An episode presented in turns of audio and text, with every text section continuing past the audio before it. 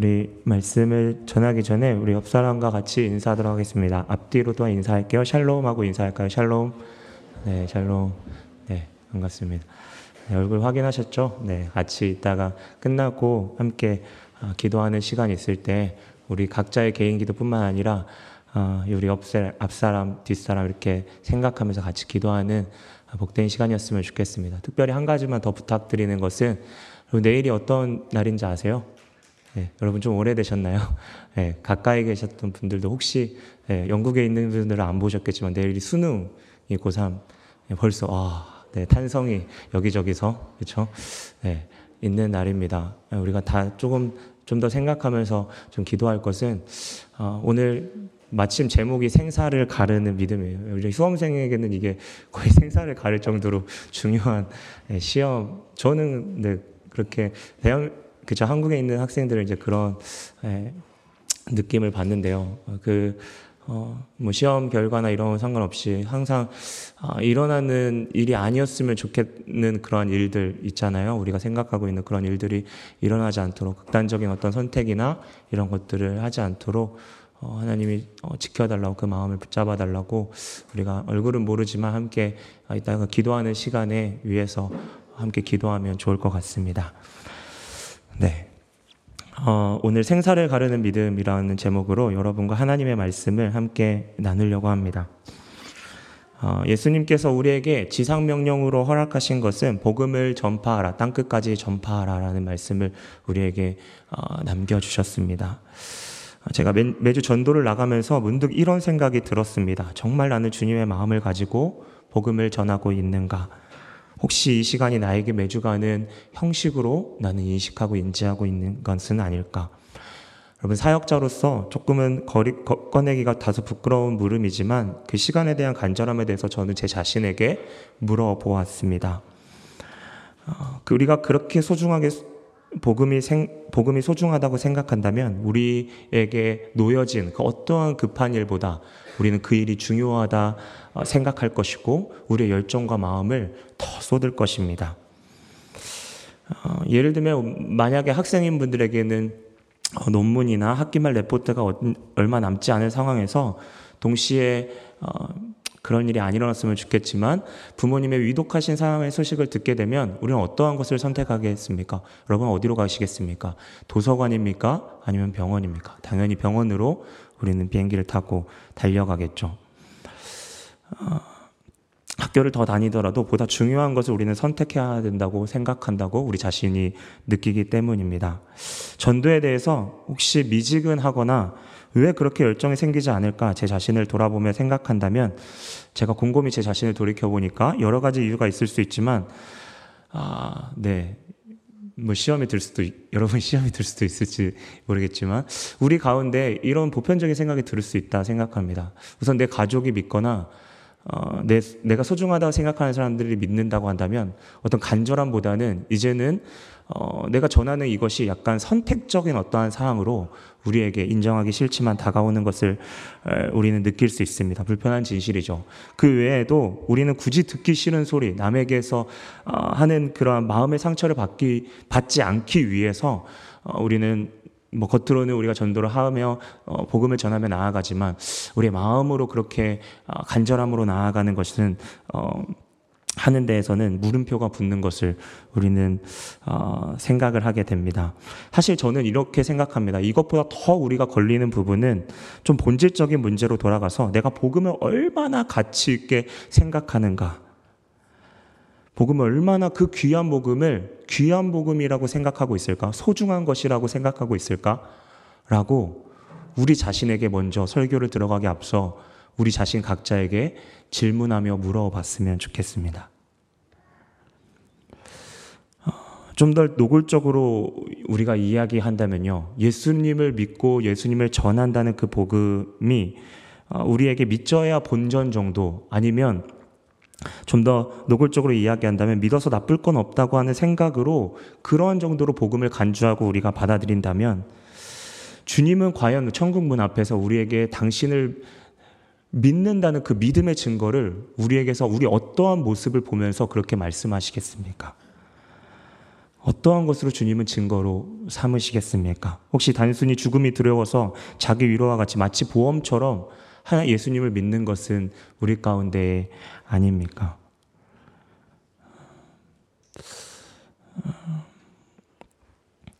왜냐하면 세상 사람들이 보기에 오늘 제가 기도하기 앞서서 우리가 말씀을 제가 읽었는데요. 세상 사람들이 보기에는 이 복음이 얼마나 미련하게 보일까, 그렇죠? 아, 그것을 생각해 본다면 우리가 정말 주님의 복음을 어떻게 생각하고 있는지, 예, 우리도 비슷하게 우리는 바라보고 있는 것은 아닌지 좀 냉철하게 우리 자신을 돌아보기를 원합니다. 히브리서의 말씀을 통해서 우리가 믿음이라는 것을 우리가 계속 생각해 보고 있습니다. 히브리 기자는 어쩌면 당연시 생각하고 있는 우리 가운데 미지근한 그 어떠한 것, 건드리기에는 그 이거는 하나부터 열까지 많은 것들을 건드려야 하는 이 불편한 우리의 어떤 믿음을 너희들은 돌아봐야 한다라고 이야기하는 것 같습니다. 사람이 죽음 앞에서 가장 정직해지고 겸허해진다고 생각했을 때 오늘 저자는 그 시기를 조금 앞당겨서 멀리까지 밟지 말고 지금 이 순간 너가 하나님 앞에 실존적으로 섰다 생각하고 넌 복음에 대해서 알고 있고 그리스도의 사랑 오늘 우리가 찬양했던 그리고 우리가 수많이 고백했던 우리 사도신경의 가장 첫 부분 하나님이 어떠한 분이신지를 너가 진짜로 믿고 있는지 그 복음에 대해서 알고 있는지 그러한 복음을 믿고 있는지를 우리에게 그 자리로 그 단독자의 자리로 우리를 히브리 기자는 오늘 초대하고 있습니다. 이렇게 이야기하는 이유는 지금 이 글이 쓰여지는 당시의 상황이 다소 다급했기 때문입니다. 히브리서의 우리의 11장을 계속 살펴보고 있는데요. 전장의 10절의 마지막 부분을 보게 되면 이 당시의 유대 그리스도인들이 배교하는 현상이 일어나기 시작했습니다. 어, 여러 가지 이유가 있겠지만 유대 그리스도인으로 살아가면서 핍박을 받으니까요. 그리스도인으로서도 살아가지만 유대 관습 율법도 같이 가져가는 그 핍박을 조금 줄여가면서 섬기는 그런데 갈라디아에서도 볼 수 있지만 아니다. 그건 오히려 십자가에 거치, 거치는 돌이다. 십자가를 흐리게 하는 것이다. 라고 하는 그 다급함이 오늘 히브리 기자에게 느껴지고 그 수많은 인물 가운데 오늘 어, 우리가 내절을 통해서 어, 당시의 유대 그리스도인들에게 가깝고 이해하기 쉬운 그 믿음의 어, 사람들을 마치 부모님이 아이에게 동화를 들려주면서 어떤 교훈을 이렇게 더 생동감 있게 전달하는 것처럼 어, 그 당시에 급박했던 상황 가운데 유대 그리스도인들에게 어, 전해주는 전해주려고 하는 그 어, 히브리 그 기자의 그 사도의 마음이 묻어납니다.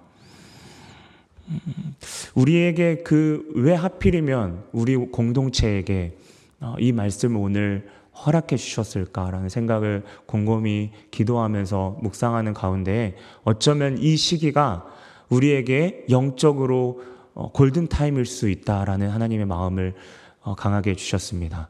여러분 골든타임 무엇인지 아시죠? 환자가 위급한 위급하게 다쳤거나 아플 때 그 환자가 살 수 있도록 회복할 수 있는 그 짧은 시간을 우리는 골든 타임이라고 이야기합니다. 우리 눈에는 그저 그냥 오늘 같은 내일인 것 같고 내일 같은 그날 그 다음 날인 것 같이 생각되어지지만 오늘 하루하루가 누군가에게는 복음을 들어야 하는 그리고 어쩌면 조금 불편한 얘기지만 이 자리에 앉아 있는 우리 중 누구는 복음을 다시 한번 듣고 우리의 믿음을 점검해야 되는 그 하나님의 그 마음이 있기에 오늘 우리 공동체에게 이 말씀을 허락하지 않았을까라는 생각을 하게 됩니다. 여러분 빌라도처럼 우리가 복음 전하는 일에 있어서 우리가 소극적이거나 침묵하는 것에 있어서 빌라도가 손을 씻는 행동처럼 우리에게는 아무런 책임이 없습니다. 라고 여러분이 말할 수 있을까요?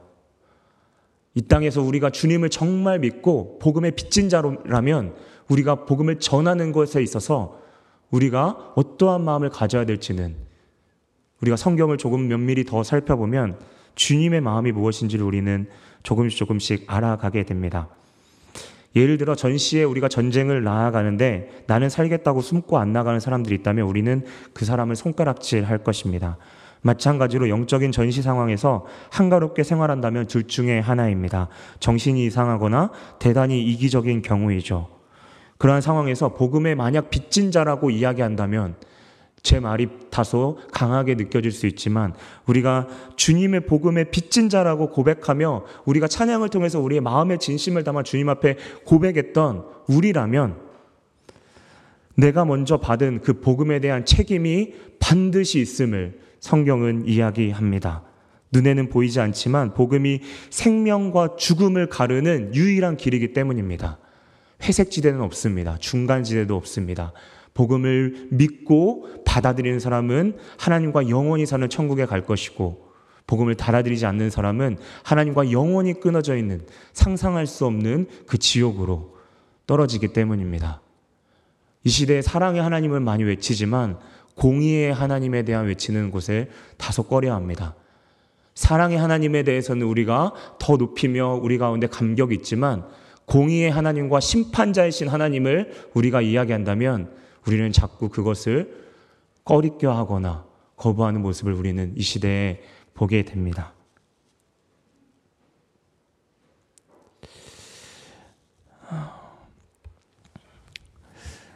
우리에게 얼마나 다급한 다, 급한지 오늘 히브리 기자를 통해 그림 언어로서 우리에게 말, 알려주는 그 하나님의 마음은 어쩌면 하나님의 하나님께 더 귀 기울이고 우리가 알았다고 생각하는 것조차도 다시금 확인하고 우리가 매일매일 어떻게 나아가야 될지. 이미 많은 설교를 들었고 비슷한 이야기를 많이 들었지만 우리 가운데 여전히 우리의 여전히 꿈틀거리고 있는 그 무언가, 하나님을 대적하려고 하고 하나님과 반대편에 서 있는 그 무언가를 하나님은 오늘 우리를 말씀을 통하여 성령님을 통해서 조명하기를 원하실 것입니다. 오늘 말씀을 보게 되면 너무나도 극명하게 나눠지는 두 부류의 사람들을 보게 됩니다. 오늘 믿음은 죽음에 있는 사람들의 한 부분과 한 부류에 있는 모습과 죽음으로부터 건짐을 받은 구원받은 한 부류의 모습을 극명하게 대조하면서 우리에게 이야기해 줍니다. 먼저 오늘 등장하는 인물은 모세이죠. 모세는 하나님의 명령을 따라서 이스라엘 백성들에게 열 가지의 재앙을 애굽 애굽 사람들과 그 이스라엘에 있는 사람들에게 동시에 하나님의 그 하나님께서 명령하신 그 열 가지의 재앙을 선포하게 되죠. 바로 왕 앞에 선, 선포하게 되죠. 어, 하나님은 이 열 번째 재앙이 되는 그 장자의 죽음 그때에 어, 그, 그 달을 이제 1년의 첫 달이라고 명령하시고, 어, 10일째 되는 날에부터 준비하게 하십니다. 약 4일 동안 어떻게 너희가 어, 4일, 그러니까 14일째 되는 날, 6월절이 되는 때에 어떻게 너희가 행동해야 될지를 차근차근 알려주시죠.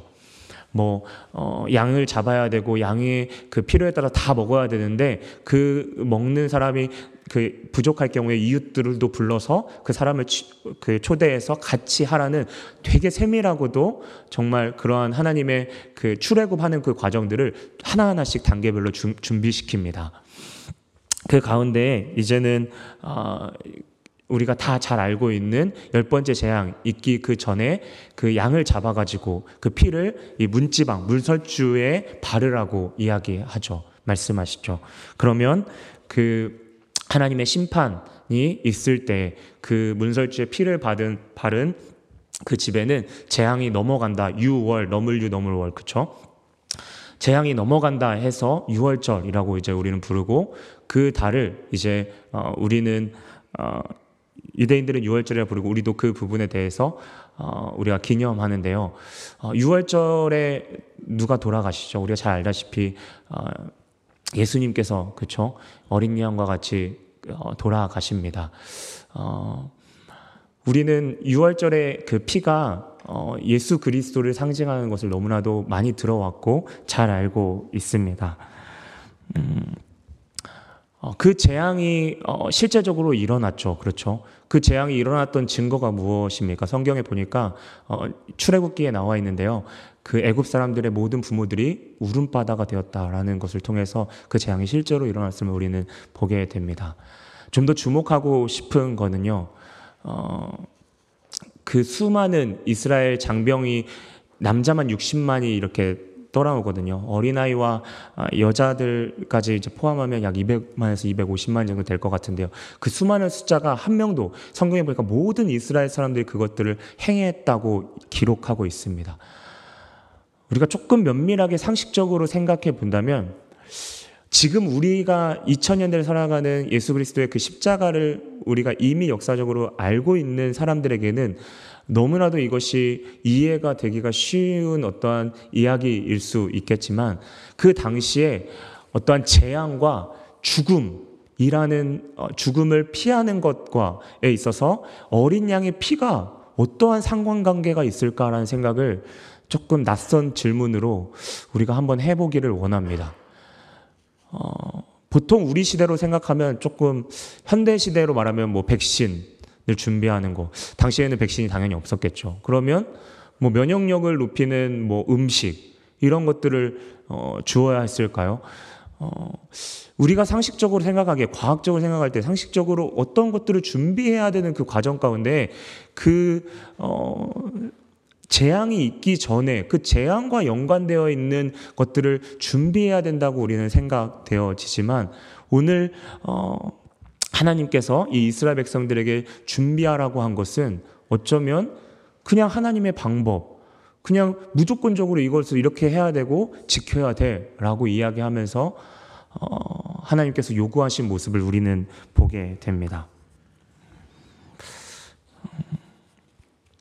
여러분 어떻게 생각하시나요? 하나님의 이런 명령의 요구에 대해서 우리는 어떻게 나아가야 될까요? 우리 자신을 한번 돌아보면요. 너무나도 쉽게 우리는 우리, 우리가 모르는, 인지하지도 않는 그런 순간 가운데 몸이 반응하는 것 같아요.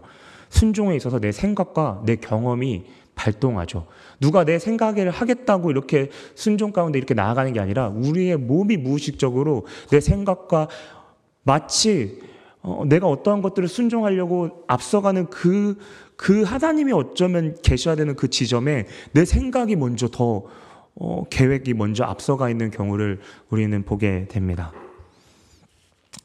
우리는 믿음이 있다고 하지만 하나님의 영역은 보란 듯이 어느 정도 남겨놓고 그 하나님의 영, 영역 그 이외의 다른 부분에 있어서는 자기가 그 자리를 차지하고 있는 것은 아닌지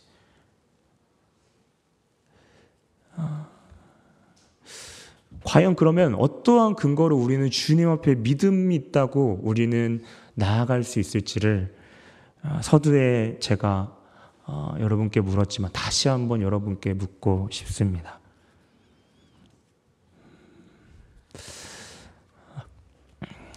다시 성경으로 돌아와서 바로는 그들을 풀어주고 약 200만이 넘는 민족이 애굽을 빠져나오게 됩니다.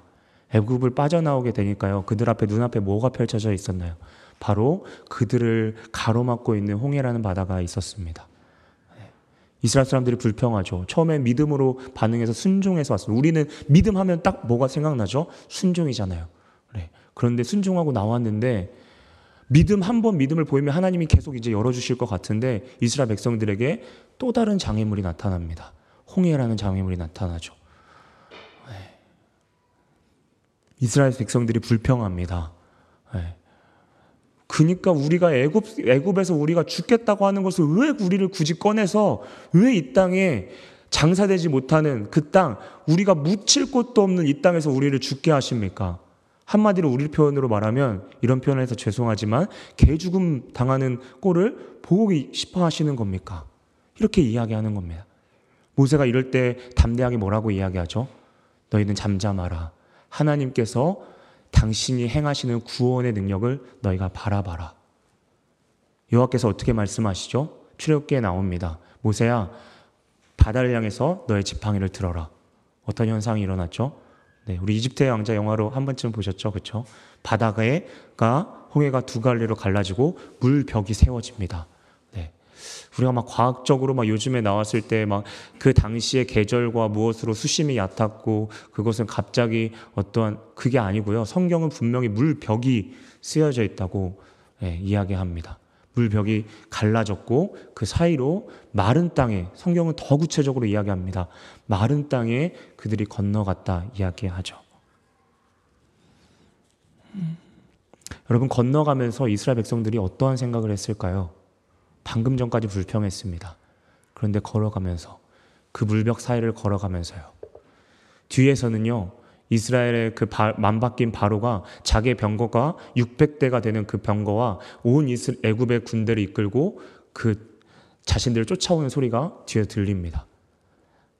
새벽에 다 이르러서 도착한 뒤에 성경에 보니까 이 애굽 사람들도 그 물 사이로 추격해서 달려옵니다. 그리고 그 물이 다시 이제 어 성경에 이렇게 되게 좀 어, 의인적으로 표현되었는데요. 바다가 힘을 회복했다 이런 표현이 있습니다. 바다가 힘을 회복해서 다시금 물이 합쳐지죠. 애굽에 있는 모든 군대가 수장되었다고 성경은 기록하고 있습니다. 여러분 어떠한 생각이 들었을까요? 이스라엘 백성들이 딱 건너는데 뒤에 따라오던 모든 애굽의 군대가 다 죽었어요. 한 가지만 더 생각해 볼까요? 추격해 오던 애굽 사람들 애굽 군대는 어떠한 생각을 가지고 그 물을 건널 생각을 했을까요? 이스라엘 백성들이 오늘 성경에 출애굽기에 어떻게 기록되어 있냐면 그것을 통해서 그 수장되는 자신들이 구원받고 그 애굽 사람들이 수장되는 광경을 통해서 하나님을 경외하고 두 번째로는 모세를 두려워했다라고 기록하고 있습니다. 여러분 믿음 그러면 다른 편으로 생각해 볼까요? 애굽 사람들은 어떠한 생각으로 그것들을 건넜을까요? 성경은 이렇게 말하고 있어요. 시험하여. 네. 그들은 하나님에 대한 것은 알았습니다. 하지만 믿진 않았어요. 음. 어. 여러분 우리가 주님을 믿고 따라오는데 가장 큰 것 중에 하나가 두려움이라는 감정입니다. 몇 주 전에도 우리 주일날에도 같이 나눴던 부분인 것 같은데요. 어, 사방이 막혀 있을 때 우리는 절망하고 끝났다고 생각하죠. 주님을 알지만 그 힘들 때 주님을 믿고 구하는 데 있어서는 사실 거기에서는 우리가 우리 자신을 좀 돌아봐야 된다고 생각합니다. 여러분 가운데 우리 가운데 풍랑이 엄습할 때 우리는 어떻게 반응하는지 우리 한번 생각해 보길 원합니다. 믿음으로 출발했습니다. 하지만 그 과정 가운데 끊임없는 또 다른 시험이 닥쳐올 때 베드로처럼 처음에는 물 위를 걸어가다가 점점 빠져가는 그 발을 보면서 다른 사람의 모습이 아니라 우리가 처음 주님의 사랑을 깨닫고 주님을 믿는다고 이야기하지만 우리 삶의 여정 가운데 여전히 우리는 점점 의인이 되어가고 있다고 생각하지만 어느 순간 돌아보면 나는 믿음이 있는 사람이 아니었구나. 라고 생각할 때가 우리에게 더 많이 많이 더 보이게 됩니다.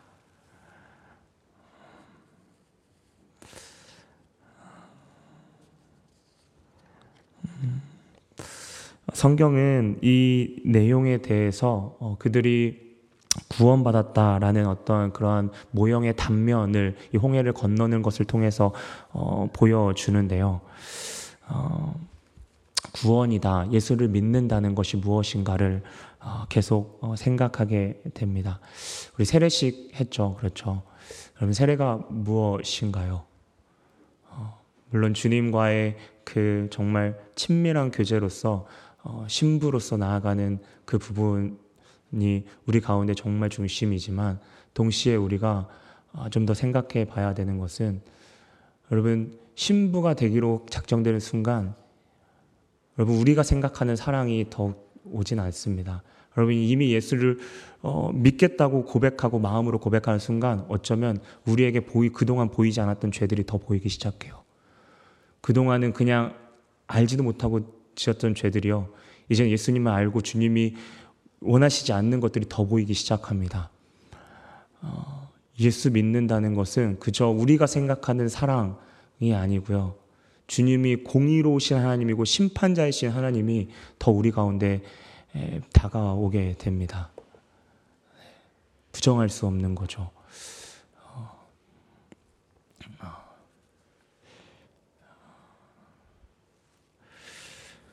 음. 다시 한번 이야기하지만 이스라엘 백성들이 이 애굽의 군대가 몰살되는 것을 통해서 하나님의 공의로우심을 그들은 느꼈을 겁니다. 여러분 예수님을 믿는다는 것은 어, 삶과 죽음을 확실하게 가르는 유일한 기준입니다. 여러분 이후에 이스라엘 백성들이 40년 동안 고생하면서 결국 그 돌아서 그 유단강을 건너서 이제 여리고성 앞에 다다르게 되죠. 어, 성벽은 이중의 굳건한 성벽으로 되어 있었고 철옹성과 같이 쉽게 함락하지 못하는 성이었습니다. 그런데 하나님이 이 성을 정복할 수 있는 전략을 이스라엘 백성들에게 가르쳐 주세요. 그 전략은 우리 다, 다 알고 알다시피 목숨 걸고 해야 하는 어, 전략이었습니다. 남들이 보면 미련한 전략이었다는 사실입니다. 어, 어떠한 전략이었나요? 6일 동안 성을 하루에 한 바퀴씩 돌고 마지막 7일째에는 7바퀴를 도합 13바퀴를 도는 너무나도 세상 사람들이 보기에는 전략이 없는 그러한 미련한 방법이었죠. 이것 또한 우리가 상식적으로 생각하기 힘든 부분이 두 가지가 있는데요. 만약 그렇게 해서 어, 일, 그 하나님의 명령을 다 지켜서 만약 무너진다는 것을 이미 그들이 어, 확실하게 알아 어, 그렇게 무너진다고 우리가 생각하더라도 중간에 그렇죠 이 여리고성에 있는 그 어, 군사들이 성문을 활짝 열어버리고 나와서 공격한다고 하면 속수무책으로 또 죽을 수도 있는 어, 공격당할 수 있는 그러한 상황이었습니다.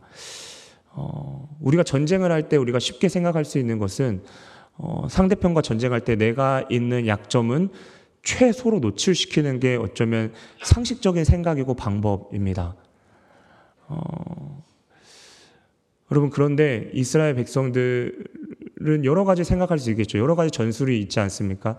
때로는 뭐 인해 전술로 그냥 밀고 이렇게 뒤에서 이렇게 조를 짜가지고 들어갈 수도 있는 거고요. 아니면 한쪽에서 열심히 공격하는데 뒤에서 기습을 할 수도 있는 겁니다.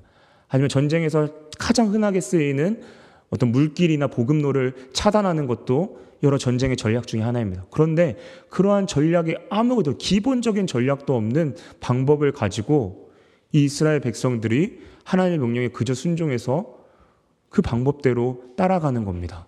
세상 사람들이 보기에는 정말 조롱받고 미련한 어떤 방법이었다는 사실이죠.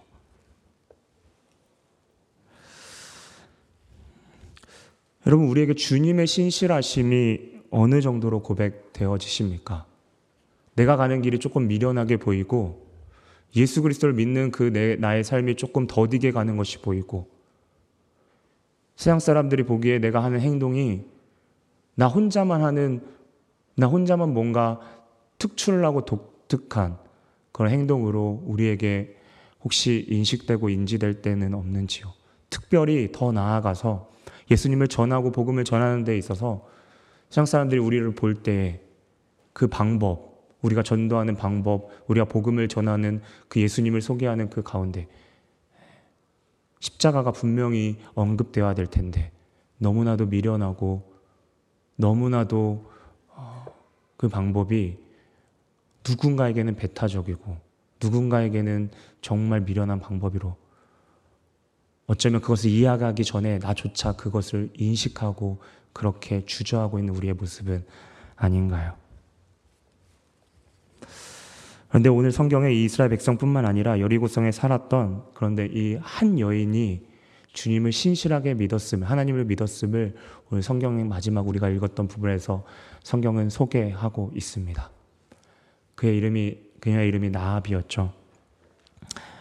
아모리 족속 출신이고요.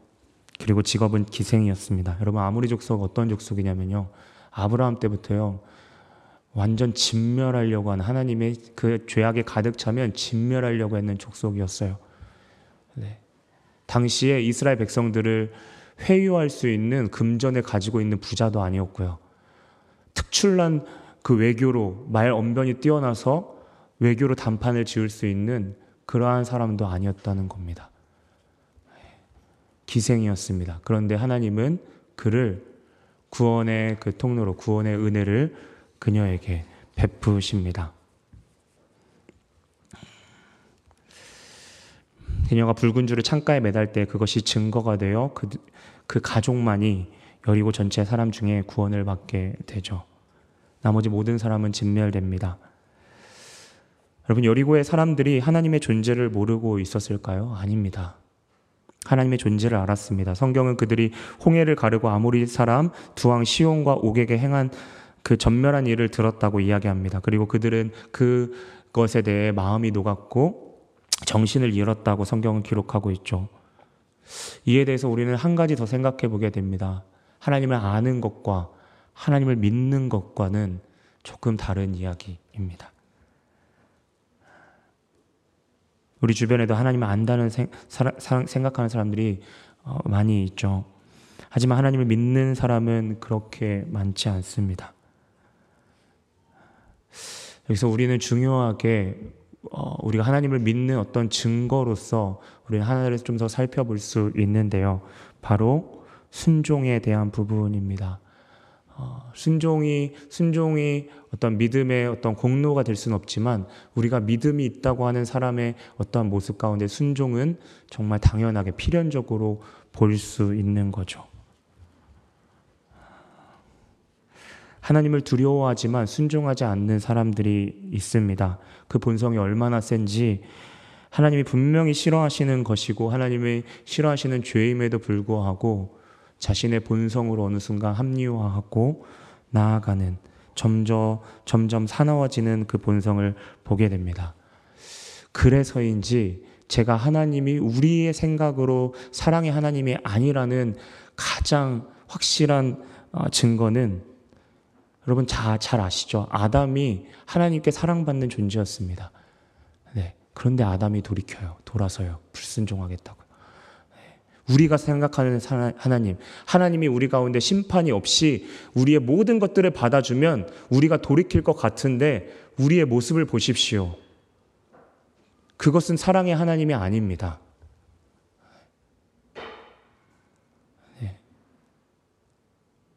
교회 안에서 따뜻한 말만 듣고 등으로 두들겨주는, 네. 물론 필요합니다. 그걸 부정하는 게 아니에요. 그런데요, 그것만을 우리가 생각하고 만약에 우리가 교회 가운데 또 주님께 나아간다면 어쩌면 우리 가운데 중요한 한 가지를 놓치고 있다는 생각을 저는 불편하지만 목회자 양심으로 그러한 생각이 계속 내릴 가운데 들어 어, 생각하게 됩니다.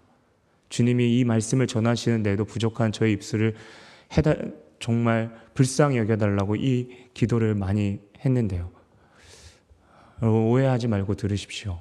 하나님이 심판자이고 공의의 하나님임을 우리는 우리는 기억해야 합니다.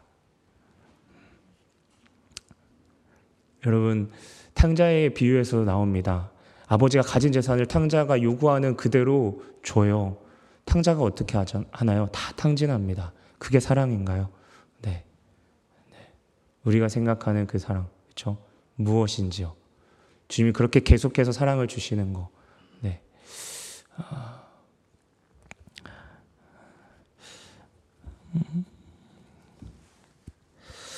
오늘 하나님께서 우리에게 어, 주시는 그 사랑은요. 어, 정말 정반대일 수 있지만 우리의 마음을 계속해서 가난하게 하십니다.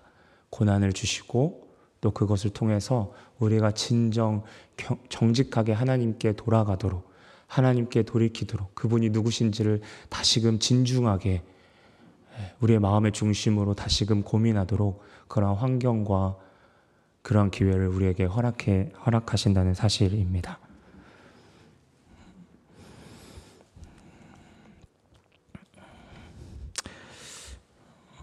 오늘 이스라엘이 겪은 역사적 사실에서 먼저 우리는 하나님 편에 속할 때 생명이 있고 그분에게 속하지 않을 때 사망과 죽음이 있음을 보게 됩니다.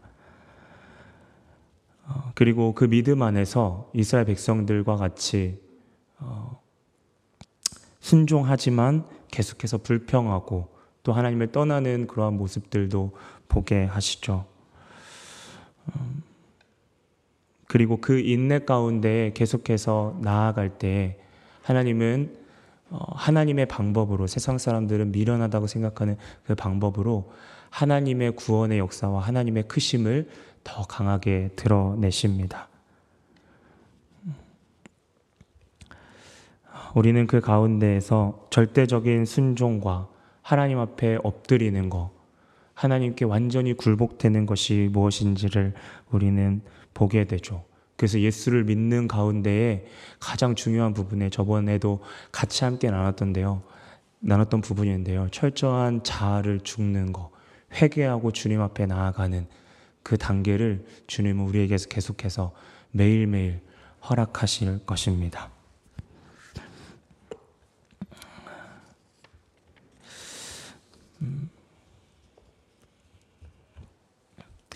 어, 그래서인지 역설적으로 주님이 우리가 생각하는 하나님의 사랑은 어, 우리가 생, 우리에게서 반로하는 것, 우리부터 시작하는 것이 아니라 그분이 전적인 어, 전적으로 주시는 하나님의 사랑임을 우리는 생각하게 됩니다. 복음에는 성경의 로마서에 하나님의 의가 나타났다 이야기합니다. 의의 의가 이러 그래서 그 의에 하나님의 의에 이르게 하나니 그러므로 의인은 믿음으로 살리라라고 이야기하죠. 네. 하나님의 공의가 우리 가운데 더 우리가 주님을 알아가면 알아갈수록 그분이 어떠한 분이신지를 공의의 하나님을 우리를 더 보이게 하신다는 겁니다. 그리고 우리가 철저하게 우리가 낮아지고 우리가 아무것도 할 수 없다 생각할 때 그분은 비로소 우리의 손에 하나님의 은혜가 무엇인지 십자가를 다시 한번 우리에게 쥐어주시고 다시 한번 생각하게 하시는 겁니다.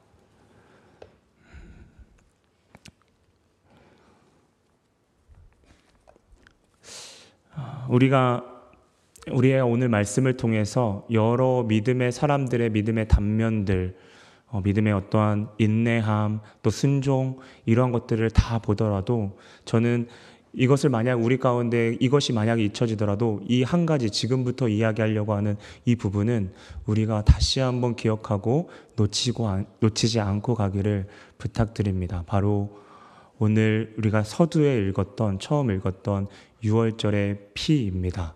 오늘 찬양을 통해서도 우리가 계속 고백했는데요. 오늘 여러 가지의 라합까지의 사건들을 보게 되면 하나님의 명령과 하나님의 은혜는 사람의 미련함을 더욱더 보게 하시고 관찰하게 하시는 것을 먼저 보게 하시는 하나님의 모습을 보게 됩니다. 좀 더 쉽게 이야기하면 하나님의 방법대로 우리의 구 하나님의 구원의 방법은 이 세상 사람들 또한 우리 또한 그것이 절대 공로가 될 수 없도록 계속 미련한 그러한 모습들 순종 가운데 있어서 우리가 상식적으로 생각할 하면서 나아가게 하시는 부분도 있지만 대부분은 우리의 상식을 상식을 넘어서서 하나님의 그 우리의 생각에 미련하다고 하는 그 방법을 통해서 하나님의 일하심을 보게 한다는 사실이고요. 그것이 가장 드러난 사건은 오늘 바로 십자가에 6월절에 일어났던 십자가에 못 박히셨던 예수 그리스도 그 복음의 핵심이 우리가 오늘 기억해야 될 사실입니다. 우리는 우리가 얼마나 죄인지 모릅니다. 하지만 죄인에게 있어서 어떠한 형량이 주어지느냐에 따라서 그 죄가 얼마나 무거운지를 우리가 알 수 있듯이 예수님 주변에 십자가에 못 박혔을 때 조롱했던 사람들, 그 주변에 있어서 비판했던 악, 악의적인 그러한 수많은 사람들의 모습을 보면 십자가의 그 죄가 얼마나 큰 그 악과 죄를 담당해야만 했는지를 우리는 가늠하게 됩니다. 좀 더, 좀 추상적일 수 있지만 인류의 그 모든, 우리 모든 인간의 그 죄를 하나님은 예수 그리스도의 십자가 머리로 다 쏟으셨습니다. 우리가 받아야 될 진노의 심판을 그 공의로우신 하나님, 원래는 우리가 심판받아야 되는 그 심판을 자신의 아들에게 다 쏟으셨다는 사실입니다.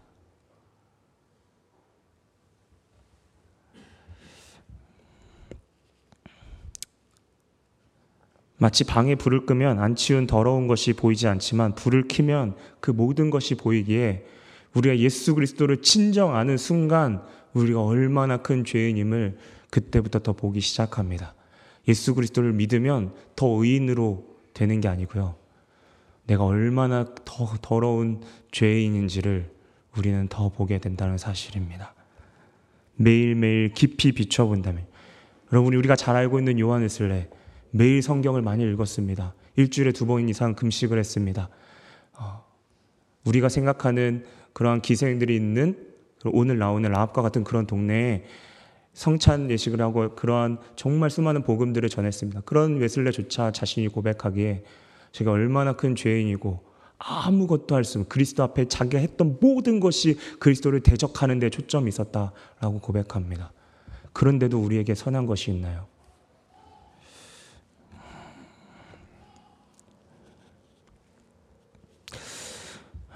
우리가 생각하고 있는 복음이 무엇입니까? 서두에 이야기했던 대로 우리는 복음을 어떻게 이해하고 알고 있습니까? 저는 복음에 대해서 지금 정의를 내려는 것보다 만약 복음에 대해서 우리가 정말 알기를 원한다면 먼저 그 복음의 무게가 어, 얼마나 어, 우리가 회개할 때, 우리가 정말 주님 앞에 엎드릴 때 그 복음의 무게가 우리에게 더 선명하게 다가올 것입니다. 많은 전도 프로그램이 있지만 우리의 마음에 주님께 향하지 않는다면 주님은 우리의 모습 중에 무엇을 잘했다 말씀하시겠습니까? 우리의 수많은 문제를 해결하는 데까지 거기까지만 우리가 주님을 의지하고 나아간다면 만족한다면 마치 이것을 우리가 사랑하는 사람 가운데 그 사람이 좋아서가 아니라 그 조건으로부터 오는 그 무언가를 취하는 네, 상대방의 입장에서 얼마나 불쾌할까요? 우리가 하나님을 그렇게 고백하고 그렇게 주님께 나아가고 그렇게 그럴 때만 주님을 구하는 그런 우리의 모습은 아닌지요. 우리가 주님의 정말 신부라고 고백한다면 우리가 믿음으로 주님 앞에 나아간다고 이야기한다면 다른 그 어떠한 것보다 주님을 더 구하고 나아가야 됨을 그분을 두려워하고 나아가야 됨을 우리는 어, 그분께 더 나아가며 그것을 우리는 인식하며 나아가야 될 것입니다. 우리의 마음 가운데 만약 신앙의 미지근한 부분이 있다면 어, 주님의 복음에 대해서 우리가 다시 한번 생각해 보길 원합니다. 그리고 그 복음에 가장 자리하고 있는 십자가에 대해서 우리가 어떻게 인식하고 있는지 세상 사람들이 보기에는 정말 미련한 것이지만 얼마나 미련한 것인지를 유대 그리스도인들에게 많은 것으로 오늘 보여줬잖아요. 그렇죠? 네. 양의 피를 상관관계가 없어 보이는 그 방법을 쓰십니다. 네. 공격받을 수 있는 상황에서 일곱 바퀴를 돌라고 여리고성을 도는 것을 통해서 하나님의 방법이요. 구원의 방법. 우리가 생각할 때 복음을 전하는 것이요. 되게 미련하고 투박해 보일 수 있지만 그것이 하나님의 가장 지혜로운 방법인 이유는 우리의 미련함을 알아야만이 우리의 공로가 될 수 없고 바로 죄 없으신 그 하나님의 아들을 당신의 하나밖에 없는 독생자 예수 그리스도를 우리에게 주시는 것이 그 어떠한 사랑보다 우리에게 큰 사랑임을 우리에게 더 확실하게 확증하며 드러내시기 위한 하나님의 방법은 아닐, 아닐까라는 생각을 말씀을 통해 하게 됩니다. 무엇을 주님 앞에 드릴 수 있겠습니까? 우리는 그저 주님 앞에 주님의 오늘도 주님의 극률하심을 구하며 나아가야 될 것입니다. 사랑하는 성도 여러분, 오늘 우리는 상식에서 벗어난 일들을 보게 됩니다. 그런데 어, 십자가 앞에서 진정 하나님의 아들로 아들이라 고백했던 아, 그 제사장의 모습을 볼 때 우리가 진정 주님을 더 깊이 알고 알아가면 알아갈수록 어, 복음은 어, 정말 우리 가운데 그 어떠한 구하는 것보다 중요한 것보다 우리가 급하게 생각하는 그 어떠한 것보다 우리가 매일매일 돌아봐야 될 우리가 생각해야 될, 우리가 마음을 쏟아야 될 그 부분이고요.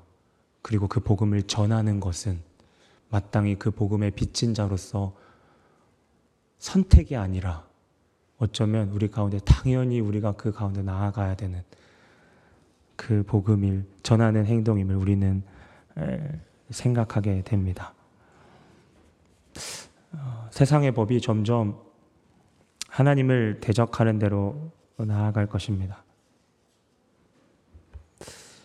아, 여러분 라합의 모습을 보십시오. 라합은요 여리고상에 있는 법으로 생각하면 그 사람 배신자입니다. 네. 어, 뭐 외롭게 나아가고 그런데 세상이 점점 여러분 아시잖아요. 포스트 모던이나 다원주의 그렇죠? 네. 어, 당시에 있는 어떠한 어떠한 법으로 이야기하면 우리는 어, 인정받을 수 없는 우리의 그리스도인들의 모습이 점점 저는 다가올 거라 생각합니다. 무엇이 기준이 되겠습니까? 점점 흐려질 것 같거든요. 하나님의 법이요. 네. 성경이 유일한 우리의 마음 가운데 우리의 삶의 지표고라고 이야기하는 것은 투박한 네. 인정하게 하는 이 땅에서 특히 영국 땅에서 여러 가지를 다른 것들을 인정해 줘야 되는 이 땅 가운데서는요 더 정말 조롱받고 미련한 모습으로 보일 수 있다는 사실 가운데에 예. 그 복음을 우리가 어떻게 전해야 될지는 정말 우리가 더 고민해야 되는 사실이고 그 복음을 진짜 아느냐에 대한 부분은 우리 자신이 우리가 어떻게 행동하는지에 대한 그 결과가 우리의 모습이 그 증거가 될 거란 생각을 확신합니다. 여전히 죄와 사탄은 우리에게 지금이면 충분하다고 속삭일 것입니다. 빌라도가 손을 씻었던 것처럼 너의 책임이 아니야. 아, 그 전도하는 것은 너의 책임 아니야. 네. 복음을 전하라는 주님의 마음이 있는데도 그 가운데 주님 나는 네, 이러한 모습이요. 네, 저는 두렵습니다. 네. 음, 소수이지만 주님은 그 어떤 환경과 어떠한 신분과 그 위치가 아니라 주님께 진짜 주님을 아는 사람을 지금 찾으시고 그 그리스도의 십자가의 그 복음을 우리 가운데 마음 깊이 품는 사람.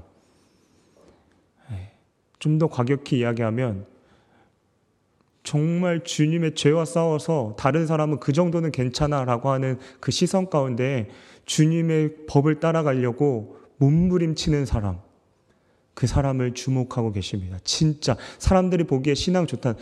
뭐, 저도 예외가 아니에요. 이 자리에 서 있는 목사도 예외가 아니죠.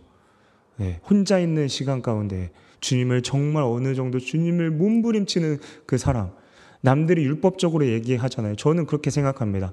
정말 치열하게 율법적으로 살아봐야 정말 율법이 율법으로도 안 되는구나라는 것을 처절하게 깨닫기 시작합니다.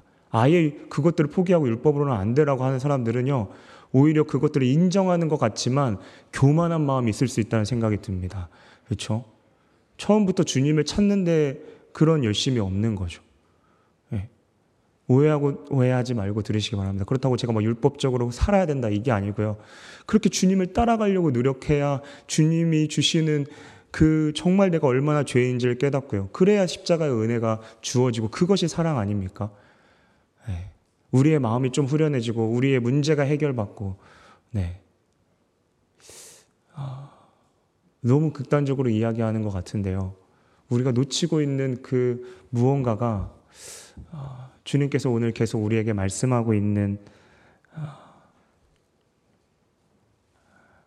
그 믿음, 그 믿음을 우리는 어, 계속해서 점검해 봐야 될 것입니다.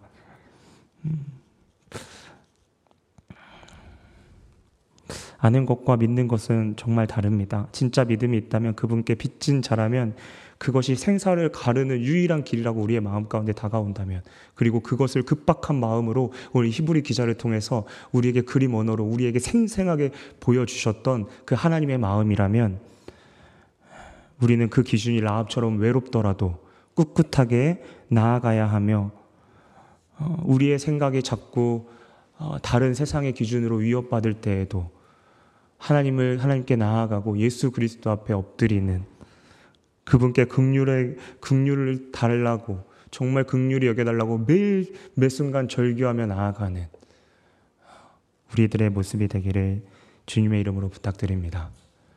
네. 예수님은 오늘도 말씀하십니다. 우리의 미련함을 그리스 우리의 미련함이 하나님의 지혜를 더 드러낸다고 말씀하고 계세요. 네. 우리의 미련함. 네. 조롱받는 거. 네. 그 방법이 당연한 거고 그 길로 너희가 가야 돼. 라고 말씀하고 계십니다. 네. 그리스도인으로 살기를 원합니다. 이 시대 가운데 정말 주님이 주목하시는 한 사람이 여러분이 되기를 다시 한번 주님의 이름으로 부탁드립니다. 같이 어, 찬양하면서 같이 나아갈 갔으면 좋겠는데요.